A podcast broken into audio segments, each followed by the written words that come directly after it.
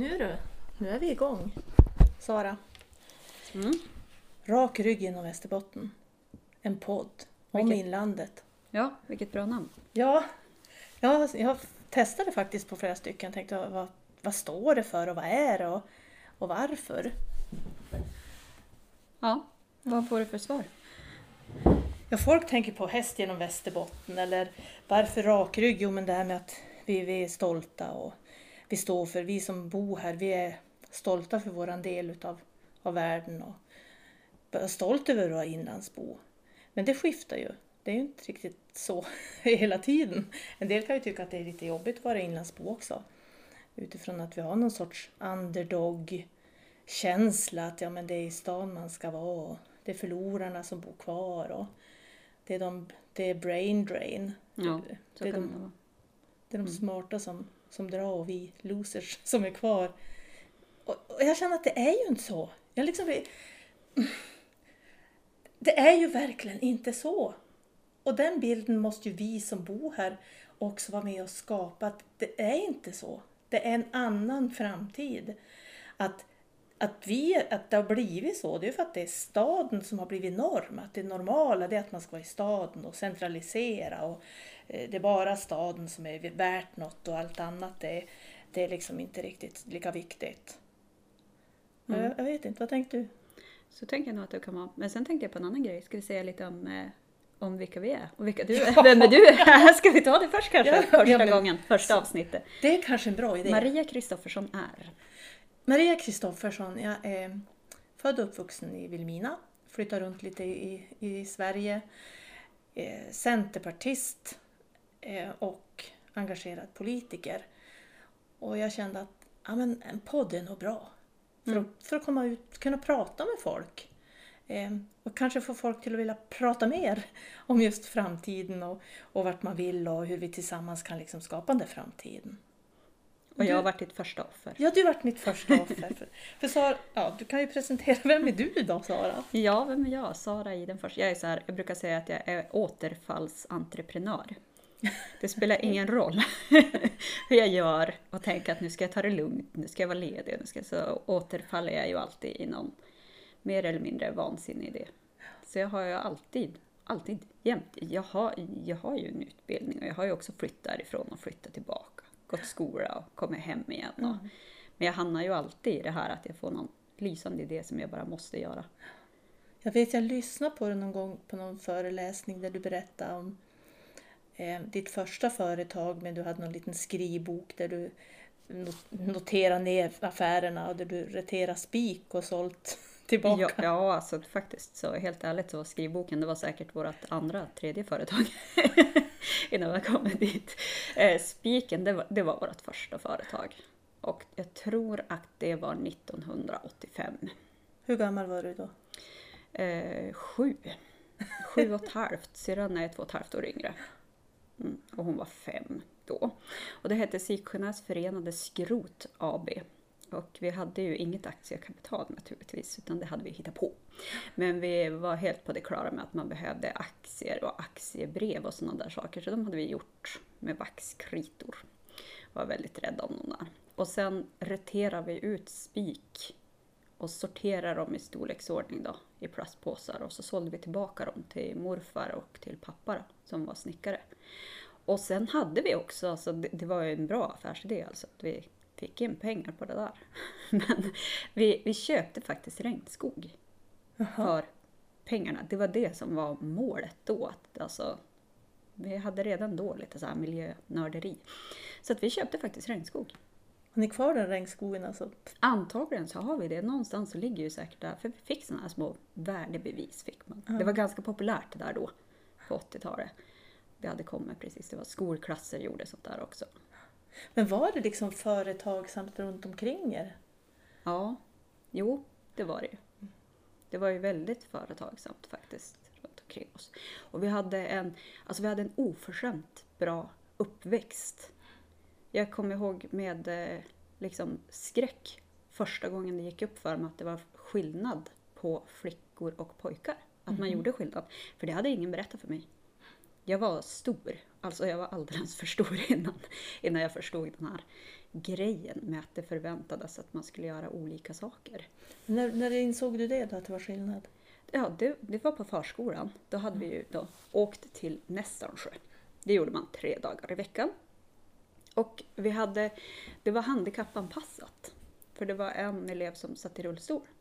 Så att det var såna här ramper här och där. Och där kunde man då bygga bilar.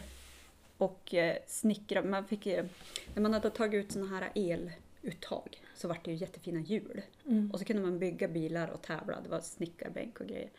Och sen helt plötsligt en dag så fick inte jag vara med. Jag skulle inte liksom få vara med i den här. Det var ju jättekul. Och jag var tvungen att göra en pärlgubbe. Med hatt. En paljetthatt skulle han ha. Och då gick det upp för mig, när jag kom in i det här rummet när de var och hämtade mig. Att, aha, tjejerna sitter här. Det är, det är tjejerna som ska göra pärlgubbar. Det är för att jag är tjej, jag får inte fortsätta med min bil. Mm. Det var första gången. Och det var en sån här bara, what?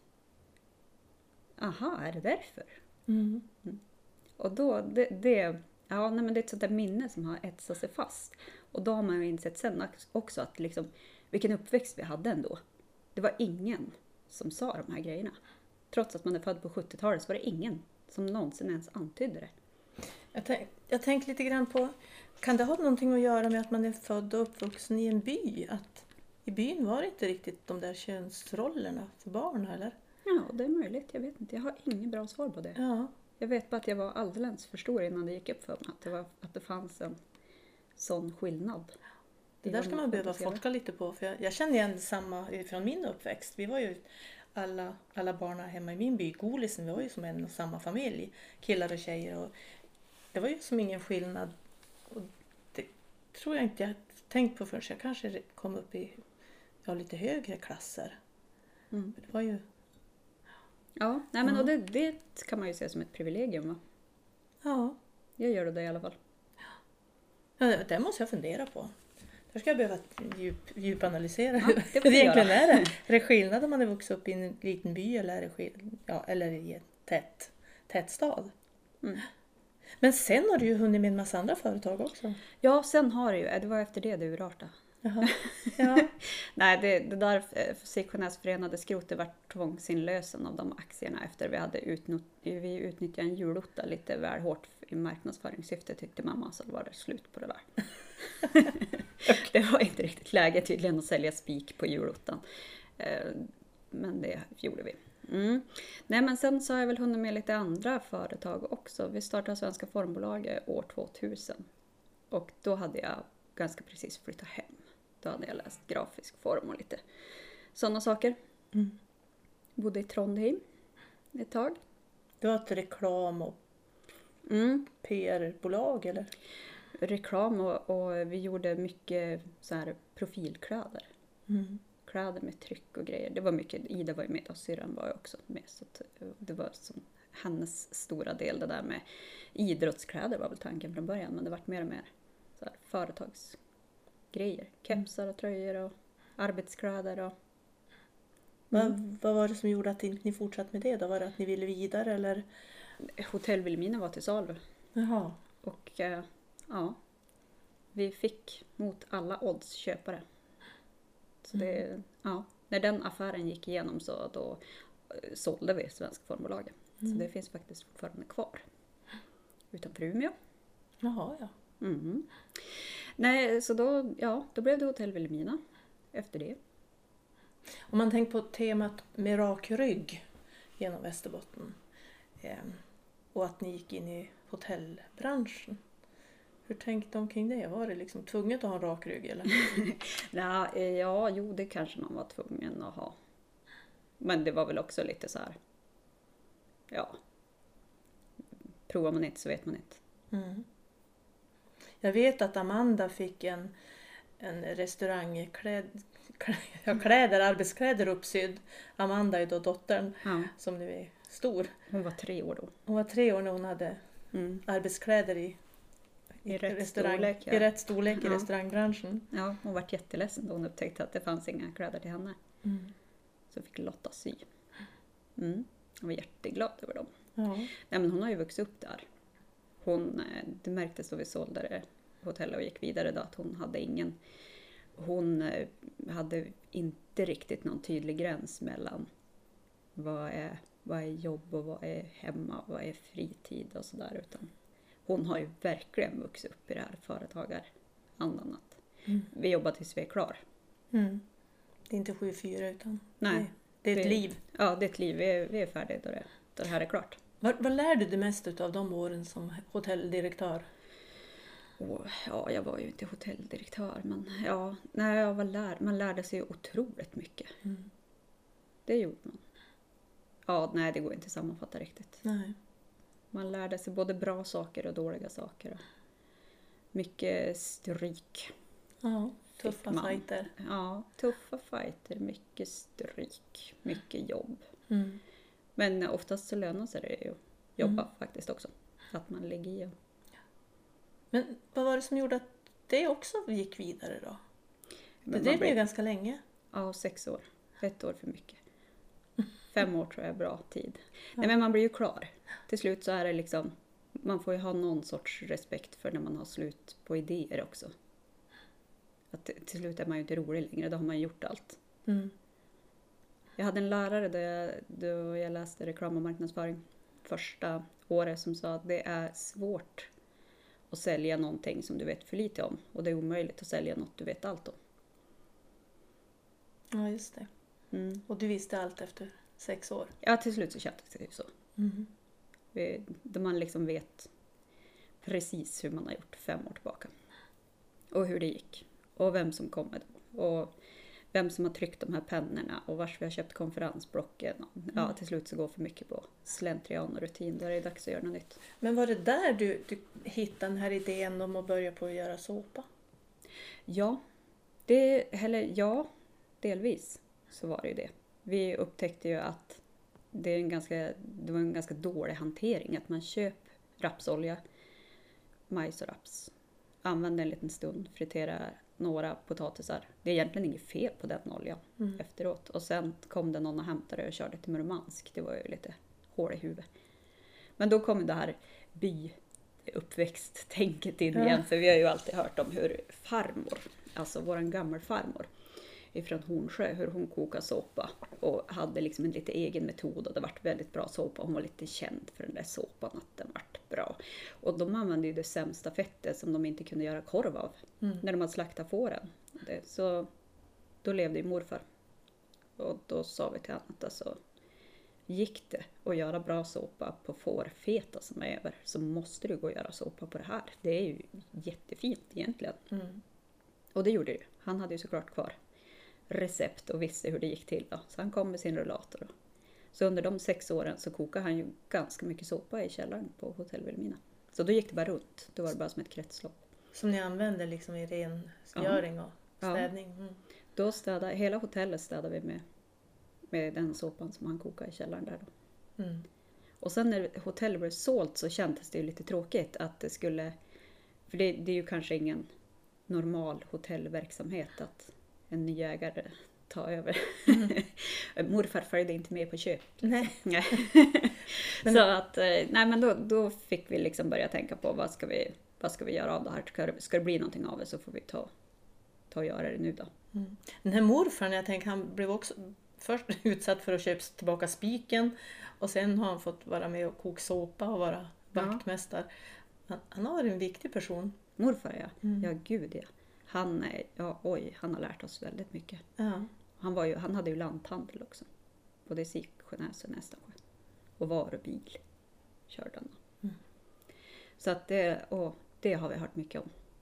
Varenda dag när vi växte upp. Mm. Då vi hade affären. Då vi hade affären. Ja, ja, ja, det är klart.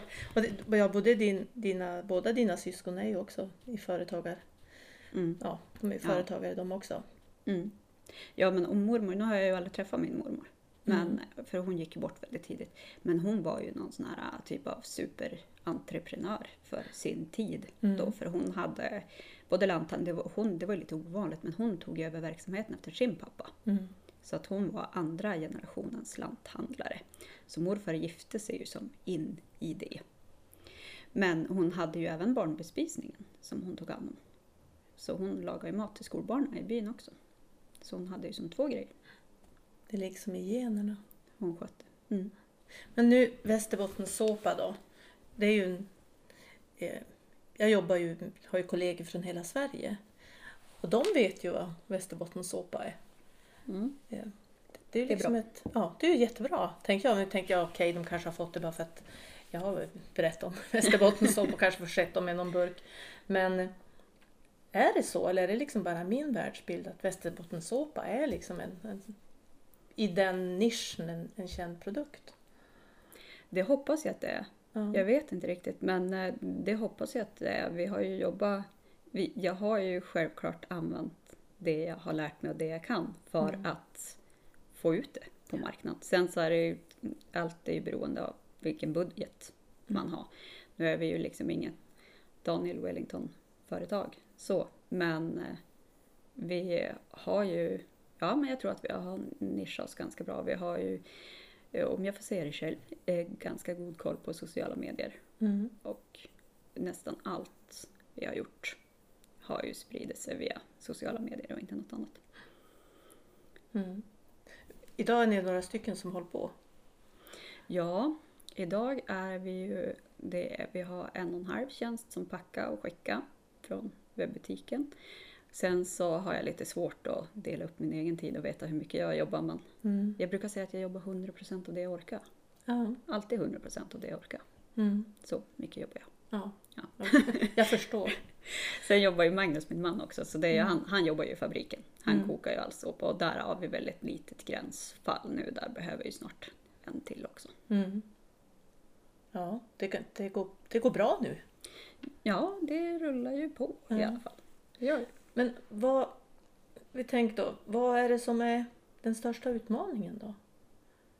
Det är personal, absolut. Det är personal. Få fatt på folk. Ja, få fatt på folk, det funkar ju egentligen. För det är väl ganska många ändå som har se- insett fördelarna med att bo här, tror jag. Mm.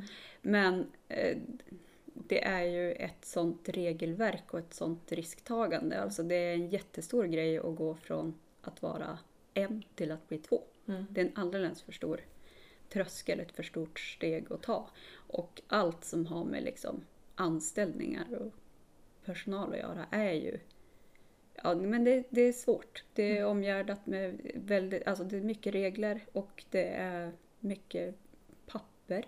Mycket alltså byråkrati. Det ska fyllas i, det ska fixas, det ska funka. Man får inte göra ett enda fel. Och eh, det kan kosta väldigt mycket pengar om man gör fel. Och det finns ingen sån här, äh, men kom och jobba två timmar nu så ser vi om det funkar. Och så kanske det blir några timmar nästa vecka. Och så sen så kanske det rullar på mer och mer efter det. Utan det är ju väldigt, det är ganska definitivt. Mm. Ja, jag har ju mitt hemmakontor i samma lokaler som min man har en verkstad. Det är hans, men det är där jag har min lokal. Och jag kontaktar eh, Skattemyndigheten för att få veta om jag måste skriva in i personalliggaren eftersom jag befinner mig i det huset. För- Alltså personalliggaren Ja. för verkstaden. Och de kunde inte svara. Jag, som jag jobbar inte där. Jag, har, jag hyr kontoret, min arbetsgivare hyr det här kontoret. Jag är där och jobbar med för det jobb jag gör åt min arbetsgivare. Och de hade lite svårt för att, för att svara på det där men till slut fick jag ett svar. Mm. Och då känns det känns som så här, ja, det är en ganska, det är mycket byråkrati Ja, och mycket man ska hålla reda på som företagare. ja, och det är liksom, man är ju livrädd att göra fel. Och just det där att man är så livrädd att göra fel eller att det ska bli Ja, men att det ska få så stora påföljder att om du missar att kryssa i en ruta och att det liksom, det finns ingen riktigt att fråga heller. Hur ska det här vara? Är det här rätt? Har jag, har jag fyllt i allt eller har jag missat något? Liksom, att det krävs som fruktansvärd rutin och erfarenhet för att liksom kunna känna sig lite säker i det är ju ett stort... Är man ny företagare och börja från ingenting, då är det alldeles... Det är ett alldeles för stort hinder tycker jag. För nu kan jag tänka så här, nu sitter vi här i ditt, eller i Västerbottens såpas hus. Ett gammalt jättevackert hus nere vid Volgsjön. Titta ut över sjön, det är lite snöyra. Fantastiskt fint läge. Jättefina lokaler, fullt upp. ja, men är det det ultimata läget eller vad skulle du vilja liksom någonstans? Vad, vad är det önskade läget som du skulle vilja se? Alltså det önskade läget för, för eh, företaget. Ja, Alltså, eller för jag- dig och jag- företaget. För mig och för företaget, ja. Alltså egentligen så ser jag tycker att det här är ganska perfekt. Mm. Jag ser väl inget egentligt... Jag förstår inte varför det skulle vara fel. Mm. Det gör jag inte. Utan det funkar ju faktiskt jättebra. Mm. Det gör det. Det är ultimat. Ja, egentligen är det. Jag kan känna ibland alltså när, vi, när man är på en sån sak som Formex till exempel var vi på nu i januari. Det har vi inte varit tidigare. Men Det är nu- den här stora mässan på, i Stockholm. Ja, Stockholmsmässan, så här, möbler, inredning, allt. Ja. Mm. Alla Ernst och Carolina Gynning och eh, alla såna här Designers. folk. designers och betydande personer. Ja. Trendsättare. Ja, där trängde vi in oss. Nej men det, det var ju jättekul och det var ju jättebra. Men en sån gång så upptäcker man ju att det är, ja men det här, just det här med möten och kontakter och sådär, det är ju kanske lite svårare här. Det är det ju. Mm. Och det är egentligen lite, det är lite förvånande eftersom vi har ju så bra digitala vägar. Hur menar du då? Att förvånande att man inte möts där eller? Förvånande att vi inte använder det dig- digitala bättre. Mm. Att det liksom spelar så stor roll att vi, vi träffas här och blir lite kompisar. Jag kan ju tycka att jag har träffat någon som jag har messat lite med på Instagram Mm. och tycker att ja, men det duger väl. Ja. Ja. Väldigt osocialt resonerat men alltså, ja, Den världen är ändå mer lättillgänglig att möta människor i den digitala, ja, för, den digitala världen än att Ja. möta dem fysiskt här på Ja. plats. för vi har ju de fysiska avstånden Mm. mot oss. Det Mm. har vi ju. Men så fort det blir digitalt har vi ju inte det emot oss. Då har vi ju helt plötsligt samma villkor som alla andra. Mm. Så det, ja, det, det tycker jag att vi är lite dåliga på. Det, det är väldigt lätt att tänka på att jag går in på Ellos-katalogen och beställer hem lite saker som kommer hem till mig. Mm. Fullt rimligt. Absolut inga problem. Och tänka åt andra hållet. Ja, men de här grejerna jag har gjort här hemma, jag tar och säljer dem till någon i Borås. Mm. Jättesvårt. Ja. Men visst har du grejer också som folk gör? Ja, oh ja, ja. Ja. Vi försöker samla ihop så mycket duktiga hantverkare och producenter som, alltså lokala grejer. Bra lokala, schyssta prylar. Mm. Och så säljer vi det i våran webbutik för vi har ju ändå Vi har ju lite trafik nu. Vi har ju lite besökare och sådär. Och det är ju svårare för någon som väv grytlappar. Mm. Man kan köpa en skärbräda från Nordansjö. Ja, man kan köpa en skärbräda från Nordansjö här och man kan köpa en grytlappe från Saxnäs. Och, Mm. men man kan ju också köpa svensktillverkade rostfria grejer alldeles snart här och tandborstar från The Humble Company som är ett svenskt initiativ och sådär. Så att det, det, det är ändra ekologiskt, klimatsmart på ett annat sätt eller lokalproducerat. Så det du egentligen säger är att eh, jag sydde en necessär här för några veckor sedan. Jag skulle kunna sätta mig och sy necessärer och sälja dem i din webbutik. Ja, absolut. Mm. Så länge Eller du inte fyller dem med något giftigt eller ja. Mm. Mm. Det är klart, vi tittar ju på allt, vi är ju ganska kräsna. Så att Mm. alltså, det ska ju vara bra grejer, men så länge det är bra grejer och att de är liksom schysst producerade, tillverkade, Mm. bra material, då tar vi ju gärna in det. Förra jul så gjorde jag såna här kottar som jag doppade i stearin och la i små fina lådor och gav bort i julklapp. I år så lärde jag mig att göra praliner av ja, riktig ekologisk choklad. Och, och det blev tre praliner i varje påse som jag gav bort för det var sånt sjukt arbete med de där. Och samma sak med de där kottarna, det var sånt otroligt arbete. Så jag- jag vet inte om jag har riktigt... Eh, jag kanske inte ämnade att vara någon som tillverkar grejer. Det tar liksom för lite för mycket, för mycket tid. Får man höja priset? Men om jag, det du säger egentligen att vi, vi är dåliga på att sälja det vi gör. Att Ja. vi, vi, vi har inte riktigt sett att vi har möjlighet att sälja och producera saker. Att marknaden finns där. Precis, alltså vi har inte riktigt, jag tror att vi har underskattat, vi har inte riktigt sett att, för vi är så vana att äh, men vi är i Norrland, det går inte. Vi är i Västerbottens inland, det går inte. Så långt överallt, jag kan inte åka. Eh, alltså, vi har det där med oss så jäkla hårt så att när vi nu för första gången inte har motstånden emot Mm. oss så ser vi det inte riktigt. Men är det inte där vi har den här raka ryggen? Att sträck på ryggen. Vi har ju de här möjligheterna.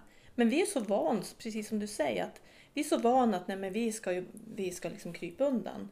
Eh, för, för det är staden som är normen och vi ska handla från Ja. andra ställen. Att vi, vi har möjligheterna att göra det här. Mm. Att kanalerna finns, men vi måste nyttja det digitala. Och att hinder är att vi inte riktigt har lärt oss det här digitala utan vi tror fortfarande att vi ska sälja våra grejer i en eh, hylla på någon lokal affär. Ja, exakt. Och det, alltså, så funkar det ju inte nu och det är bara att tugga i sig. Det funkar inte på det viset utan det, saker och ting förändras och det har det alltid gjort och det har alltid varit jobbigt när saker och ting förändras. Men eh, just nu så fler borde liksom, wow, avstånden spelar längre. Det spelar ingen roll längre. Men vad skulle vi, vi då som håller på med politik, vad skulle vi behöva göra för att, att det skulle bli lättare? Ja, vad skulle vi behöva göra? Vill du ha en lista? Ja, du får skriva en Ja. lista. Nej men till exempel så tycker jag att alltså, Postnord, det, Ja. det finns ju en stat bakom där. Ja. Mm. Där borde man kunna styra politiskt eh, en sån sak som deras eh, prisintervaller till exempel. För det är ju ett jättestort, när Postnord säger så här till mig, ja, när jag säger, när kan vi prata nästa gång om det här avtalet jag fått, de här priserna, hur mycket ska jag skicka för att ni ska vara intresserade att ge mig ett bättre pris? Då säger de, ja, när du har frakter för en miljon, då kan vi ta upp det här igen. Mm. Alltså det är jättemycket. Ja. Frakter för en miljon. Det är liksom inte uppbyggt för att några små företag ska komma igång. Men alla företag har varit små. De flesta har varit små Ja. någon gång. Så att, eh, det borde man kunna styra politiskt tycker jag. Att säga åt Postnord att, vet ni vad? För att vi ska få fler företag i Sverige som jobbar med handel. Se till att fixa ett schysst pris till. För ett litet företag kan aldrig konkurrera med de fraktpriserna som ett stort har. Min, ett av mina barnbarn hade beställt ifrån Kina en sån här trillebutt, kallar vi dem för när jag var liten. En sån här, jag vet inte vad de Snurra. heter. En snurra, en sån, fast det heter ju något annat nu. Eh, ifrån Kina. För nio kronor. Ja. Jag, jag trodde inte det var sant. Mm. De skickade en liten plastplutt ifrån Kina för nio kronor. Ja, det, alltså det är finns så ju, sjukt. det finns några helt sjuka handelsavtal som har de har ju varit väldigt jobbiga för svensk e-handel Ja. överhuvudtaget. Att, alltså, den konkurrensen har ju varit väldigt snedvriden. Och det är ju något, finns ju något jättegammalt där bakom. Men nu har man Ja. väl... ja, för jag tänkte ju inte riktigt... Ja, det går inte att beställa grejer från dig och frakten kostar nio kronor Nej. direkt. Nej, det går, Mm. det går ju inte. Men och det där är, jag tror att man har, man har väl infört lite sådana här frakt... eh, Alltså lite begränsningar i det där nu. Mm. Men det funkar väl inte perfekt ändå. Man kan ju komma runt det Mm. där tror jag. Men frakter är en sak. Är det något annat som du känner att men det här skulle man också behöva ta tag i, bita i? Ja, alltså det är ju, det finns ju någon sån här, visst finns det någon sån här uträkning som ni politiker brukar ha att 100 jobb i Stockholm, alltså det motsvarar 10 jobb i Umeå. Ja, ja utifrån befolkning. Ja. Ja. Mm. Mm. Och det tar man ju kanske lite för lite hänsyn till tycker jag. Vi betalar ju, är det Dorotea där man betalar mest skatt i världen? Mm. Vad, vad får vi för det egentligen? Vad fan får jag för pengarna? Mm. Är det så? Lite så är det ju. Mm. Och ändå om inte vi jag fanns citera här- nu? Ja. Ja. Jag. Nej men om inte vi fanns här, hur skulle vi få ut skogen? Hur skulle vi få ut eh, malmen? Hur skulle vi liksom, vattenkraften rätt mycket kom härifrån ändå. Ja, hela svenska bruttonationalprodukten skapas ju inte i den täta staden som vi kanske tror, utan den start, skapas ju av naturresurser. Mm. Och sen så, det där med naturresurser är ju intressant för det, det kan ju vara jättestora grejer och det kan ju vara ganska små saker och det kan ju vara en sån sak som att det finns 14 olika sorters eh, fil och yoghurt att välja på Mm. i en livsmedelsbutik i, mitt inne i Stockholm. Mm. Alltså det, det finns inga kor där, Mm. det gör det inte. Nej. Nej. Det kom någon annanstans ifrån. Ja. Och då eh, ska man äta, då måste man också ha en landsbygd. Så Ja. är det bara. Mm. Och folk som vill bo där. Och... Ja. Alternativ är ju skeppare från andra sidan jordklotet. Mm. Och det, den debatten är ju ganska, ganska stor nu. Ja. Så är det verkligen värt? Ska vi skjutsa kor från Mm. Sydamerika på båt?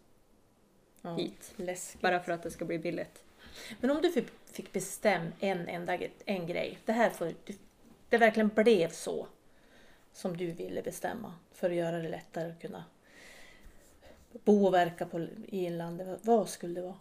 Det verkligen blev så.